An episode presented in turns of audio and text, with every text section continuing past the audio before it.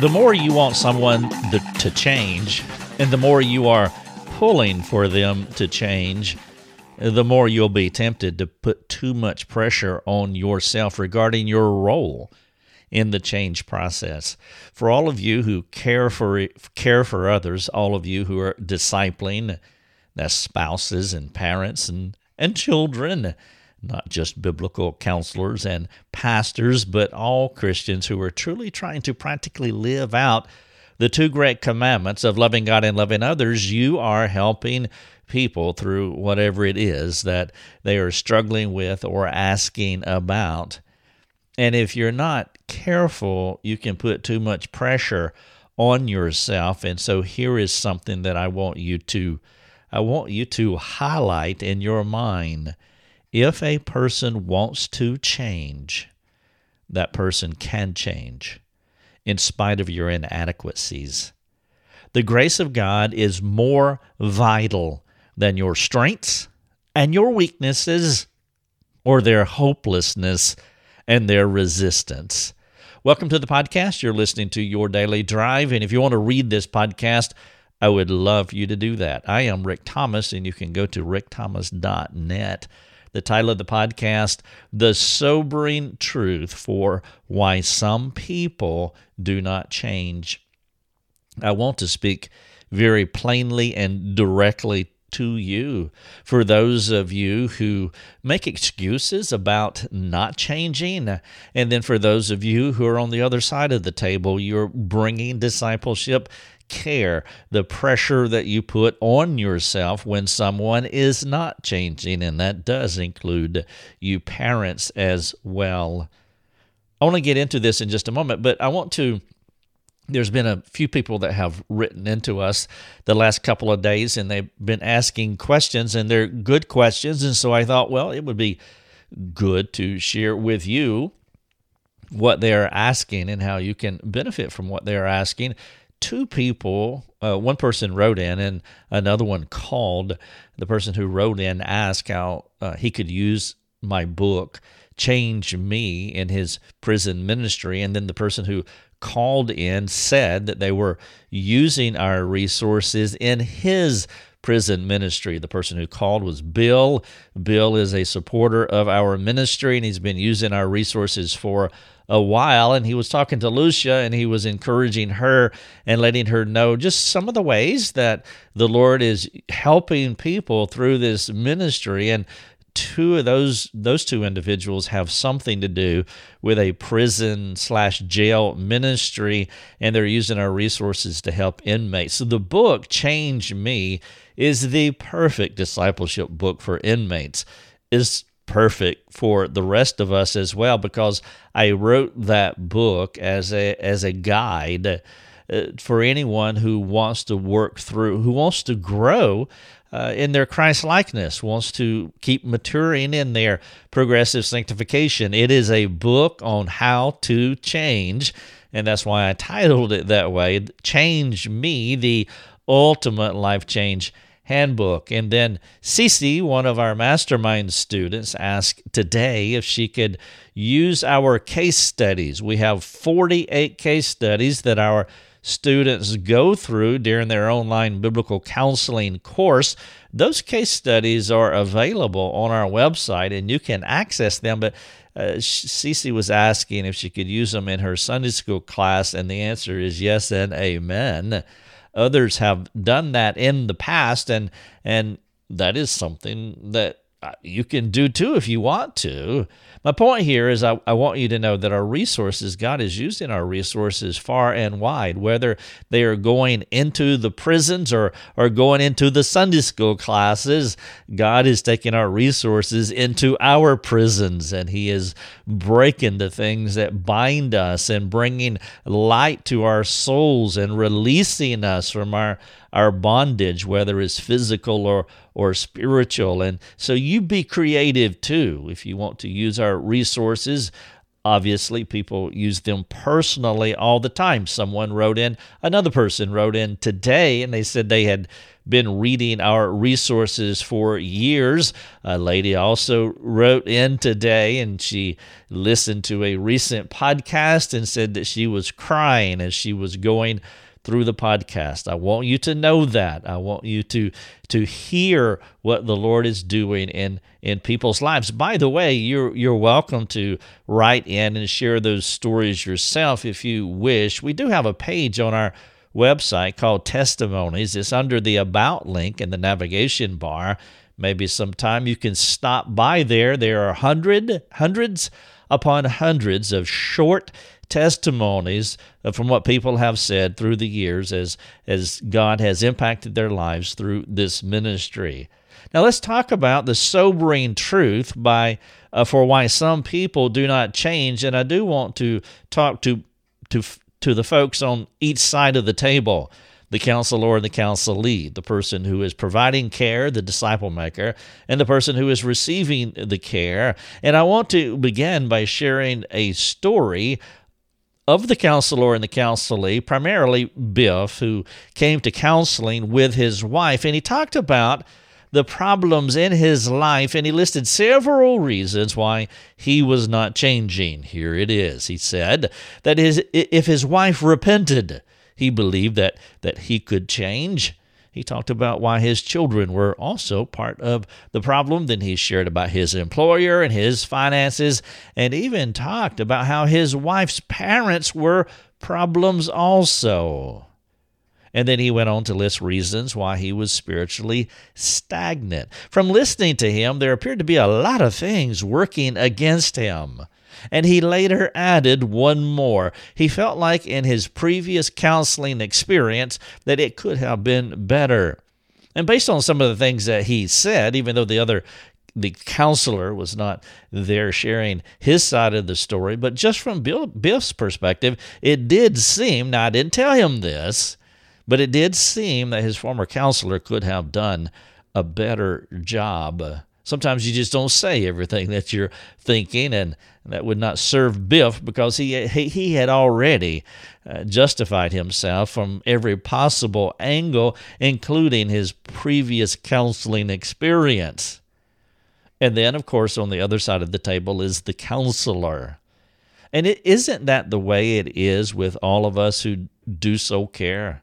We're not perfect disciple makers we do have our inadequacies. Any caring counselor will be aware of their deficiencies, some of which will be real, while others are not.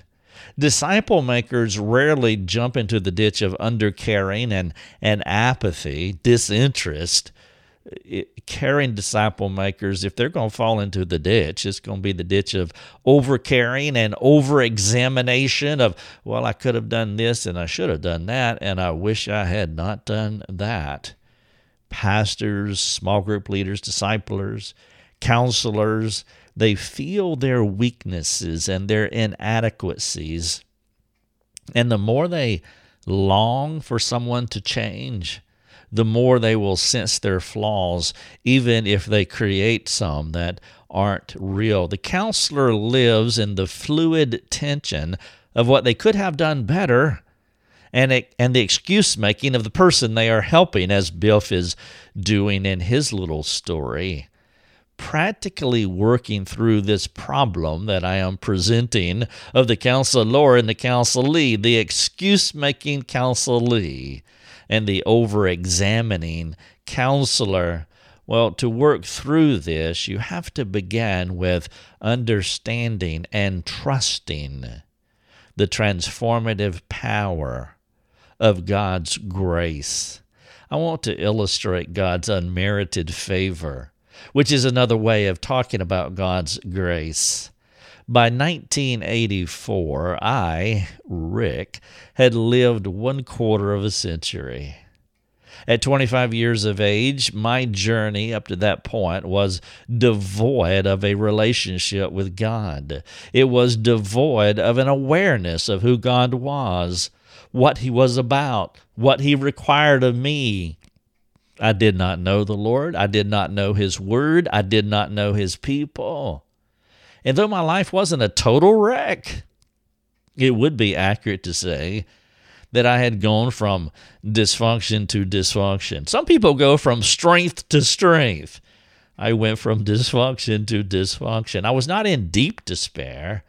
I wasn't in an impossible ordeal. I was just a regular Joe working a regular job, experiencing ordinary discontentment. A friend, by the way, his name was Rick also. He appealed to me to become a Christian. To say it the way he said it, he said I was going to hell. You are going to hell. That is a quote. And though I knew what he was asking, I knew what he was saying, I did not know how to follow through with his advice. And he did not show me the way to Christ. You're talking about, it, it wasn't that he undercared. He definitely didn't overcare. He wasn't stressed about it. And he didn't undercare. He just made a very blank statement You're going to hell. And so he didn't show me the, way to Christ. He just told me that I needed him. But it was enough to motivate me to make my way to a Christian bookstore to buy some books about the Bible since I didn't understand God's word. I open I did go home and open up my Sunday school Bible. I started where you always start any book at Genesis, but eventually, within three chapters, it began to make no sense to me.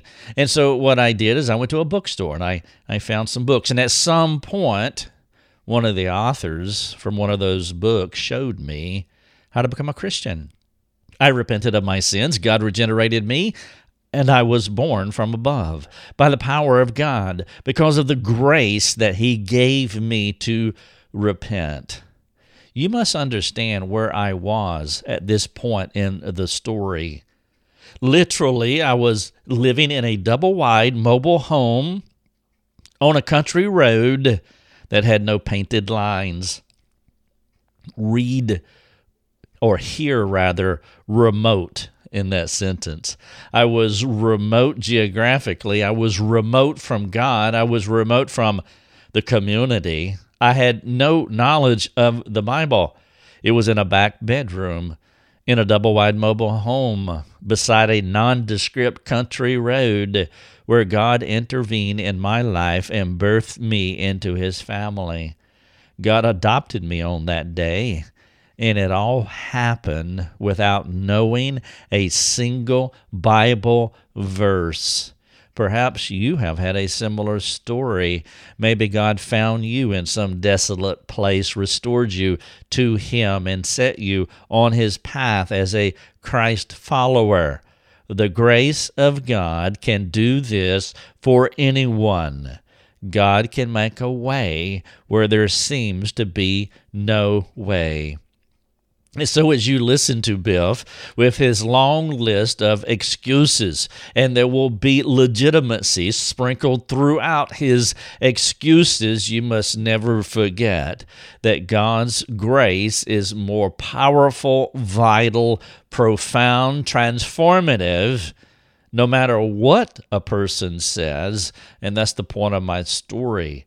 A nondescript country road in a remote part of North Carolina, distant from God, his community, with no knowledge of the Bible, and boom, God regenerates me because it does not matter where you are or what your circumstances are. God's grace is more than sufficient for what is happening to you. If you are not changing like Biff, be careful where you place the burden of change.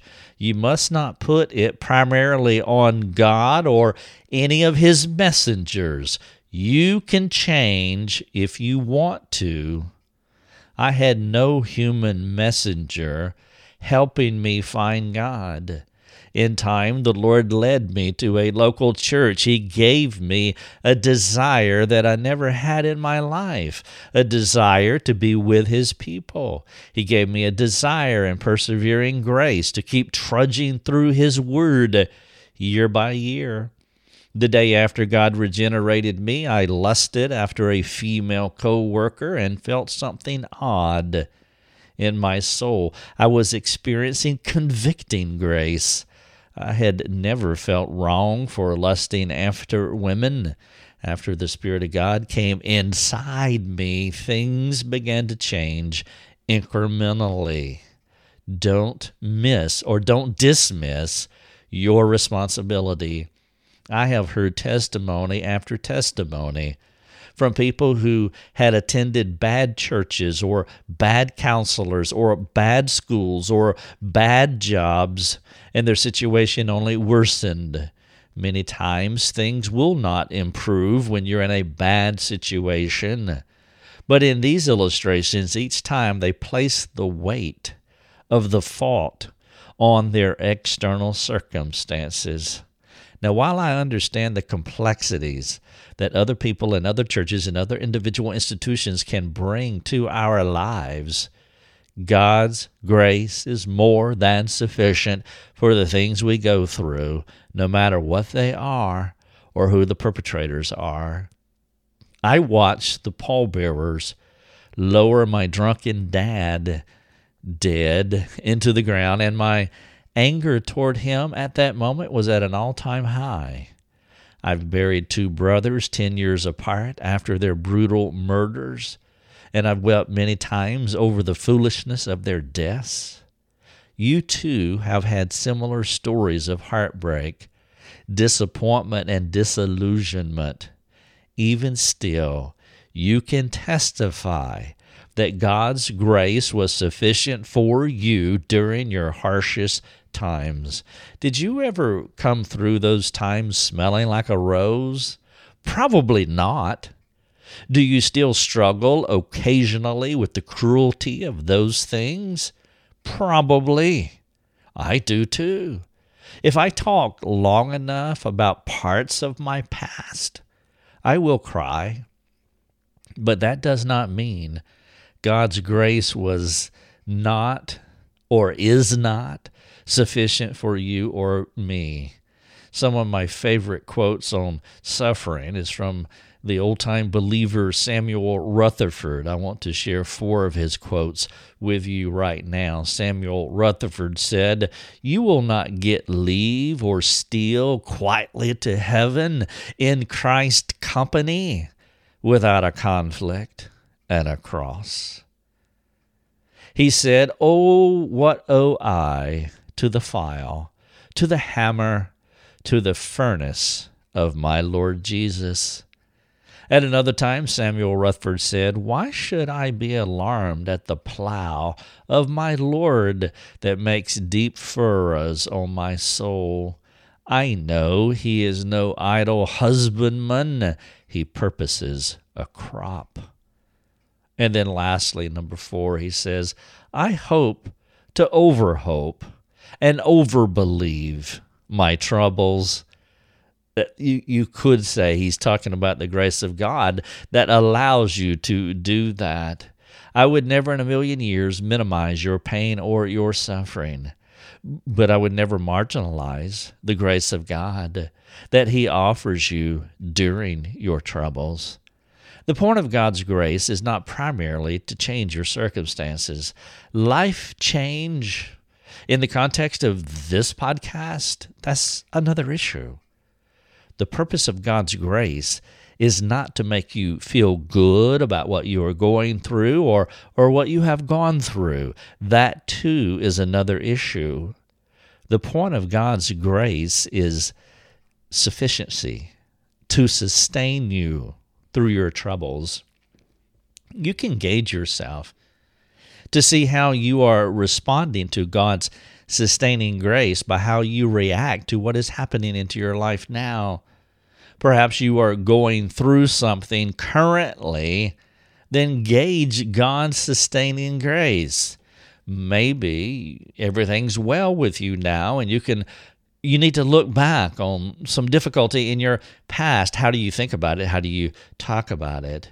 The result of what you perceive about your soul and your trouble is a dead giveaway as to how God's grace is functioning in you. Of course, when you discern how God's grace is functioning in your life, make sure you're not looking for the perfection of it. You won't find it. What you are looking for is the presence of God's grace, because here's what will happen with some of you. You'll look at your current trouble, and God's grace is definitely sustaining you, but you will you have perfectionistic tendencies or you're you're too introspective or too worrisome or too anxious about about things and so you will over examine and and and miss out miss seeing the grace of God that is sustaining you. And so I'm not talking about the perfection of God's grace to where you're just leaping across the mountaintops at all times. No, I'm talking about the presence of God's grace, even when you are crawling along the valley floor.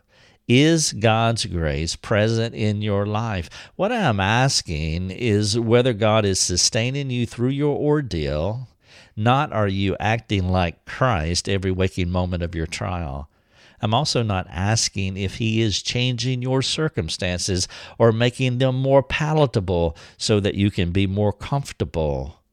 I'm just asking a very basic question. If you are incrementally changing, no matter how slow, for the better because of God's grace. Let me give you three grace tests to, to illustrate that. I'll give you three different situations just to help flesh this out in your own mind. Perhaps you have, here's number one, perhaps you have worked or you are working for a company that is affecting your attitude. Maybe your employer is legitimately in the wrong. You are critical of your employer. You are becoming divisive on the job. You are sinning. If that is the case, God's grace is not sustaining you. While there may be something legitimately wrong with your employer, and it would be great if things changed, the vital point at this juncture is why God's grace is not sufficient for you.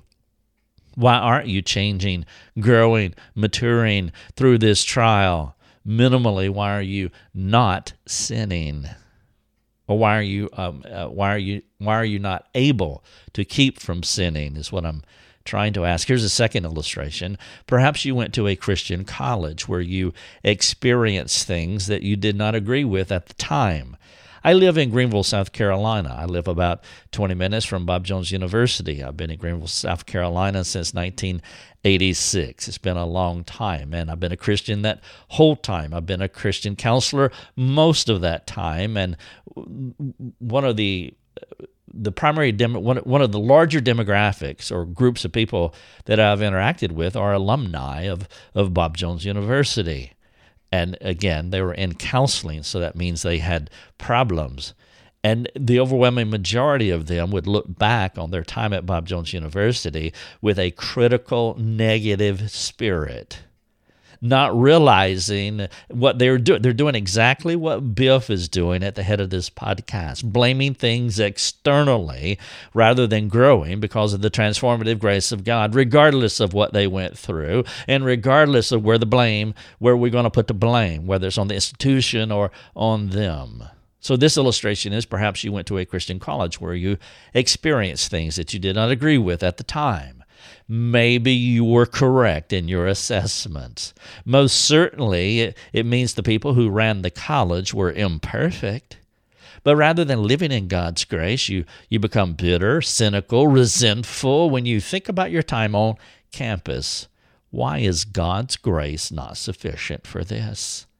Here's a third illustration. Perhaps your spouse is a disappointment to you. Your response to your spouse is distance, apathy, unkind words. If the grace of God were sustaining you in your marriage, you would be regularly repenting of your sinful attitudes and behaviors. And though your spouse may not change or may not be changing, you can transform because the grace of God is sufficient for you too. The sustaining grace of God does not make you perfect, but it does empower you to respond in a Christ like manner if you do not respond in a Christ like manner and are not maturing in Christ likeness, the first place to look is your relationship with God, not what is wrong externally. If you are not changing, growing, maturing in Christ, it's not because the grace of God was inadequate, and it is not because your circumstances are unique. Paul said in 1 Corinthians 10:13, "No temptation has overtaken you that is not common to man. God is faithful, and he will not let you be tempted beyond your ability, but with the temptation he will also provide the way of escape that you may be able to endure it." We do not have a leg to stand on if we are not changing. God's grace is sufficient. It would be a slap in the face of the gospel to say, I can't change. The whole point of the gospel is about transformation. Our inability is why the Savior came to save us from our sins and to begin the restoration process that will eventually fully restore us to Him. Paul said it this way in 116 Romans, For I'm not ashamed of the gospel, for it is the power of God for salvation to everyone who believes. It does not matter if you're living on a rural road, stuck in a double wide mobile home, or if, if you're sitting in the best gospel preaching local church in the country. If you want to change, you can because, the, because of the grace of God. It is intellectually dishonest for a professing Christian to say he cannot change and then begin listing the reasons why it's not happening. Now, with all that said, and again, the title of the podcast, The Sobering Truth for Why Some People Do Not Change, I want to finish up here with a caution to disciplers everywhere. Dear discipler, you are not a perfect discipler, and neither am I. There was only one perfect discipler, and you or I are not him. You will make mistakes in your discipling your small group leading, your preaching, your counseling. And while I'm not making a case for sloppiness, and I know you're not hearing that, I am making a case for the grace of God. Your job is to water and plant. That's it. And you will do it imperfectly. Your responsibility is to keep on honing your gift, keep sharpening your sword, keep learning, keep changing, keep growing, keep on discipling. But never place the burden of change on your shoulders. That is pride.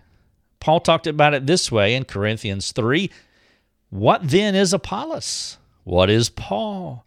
Servants through whom you believed, as the Lord assigned to each.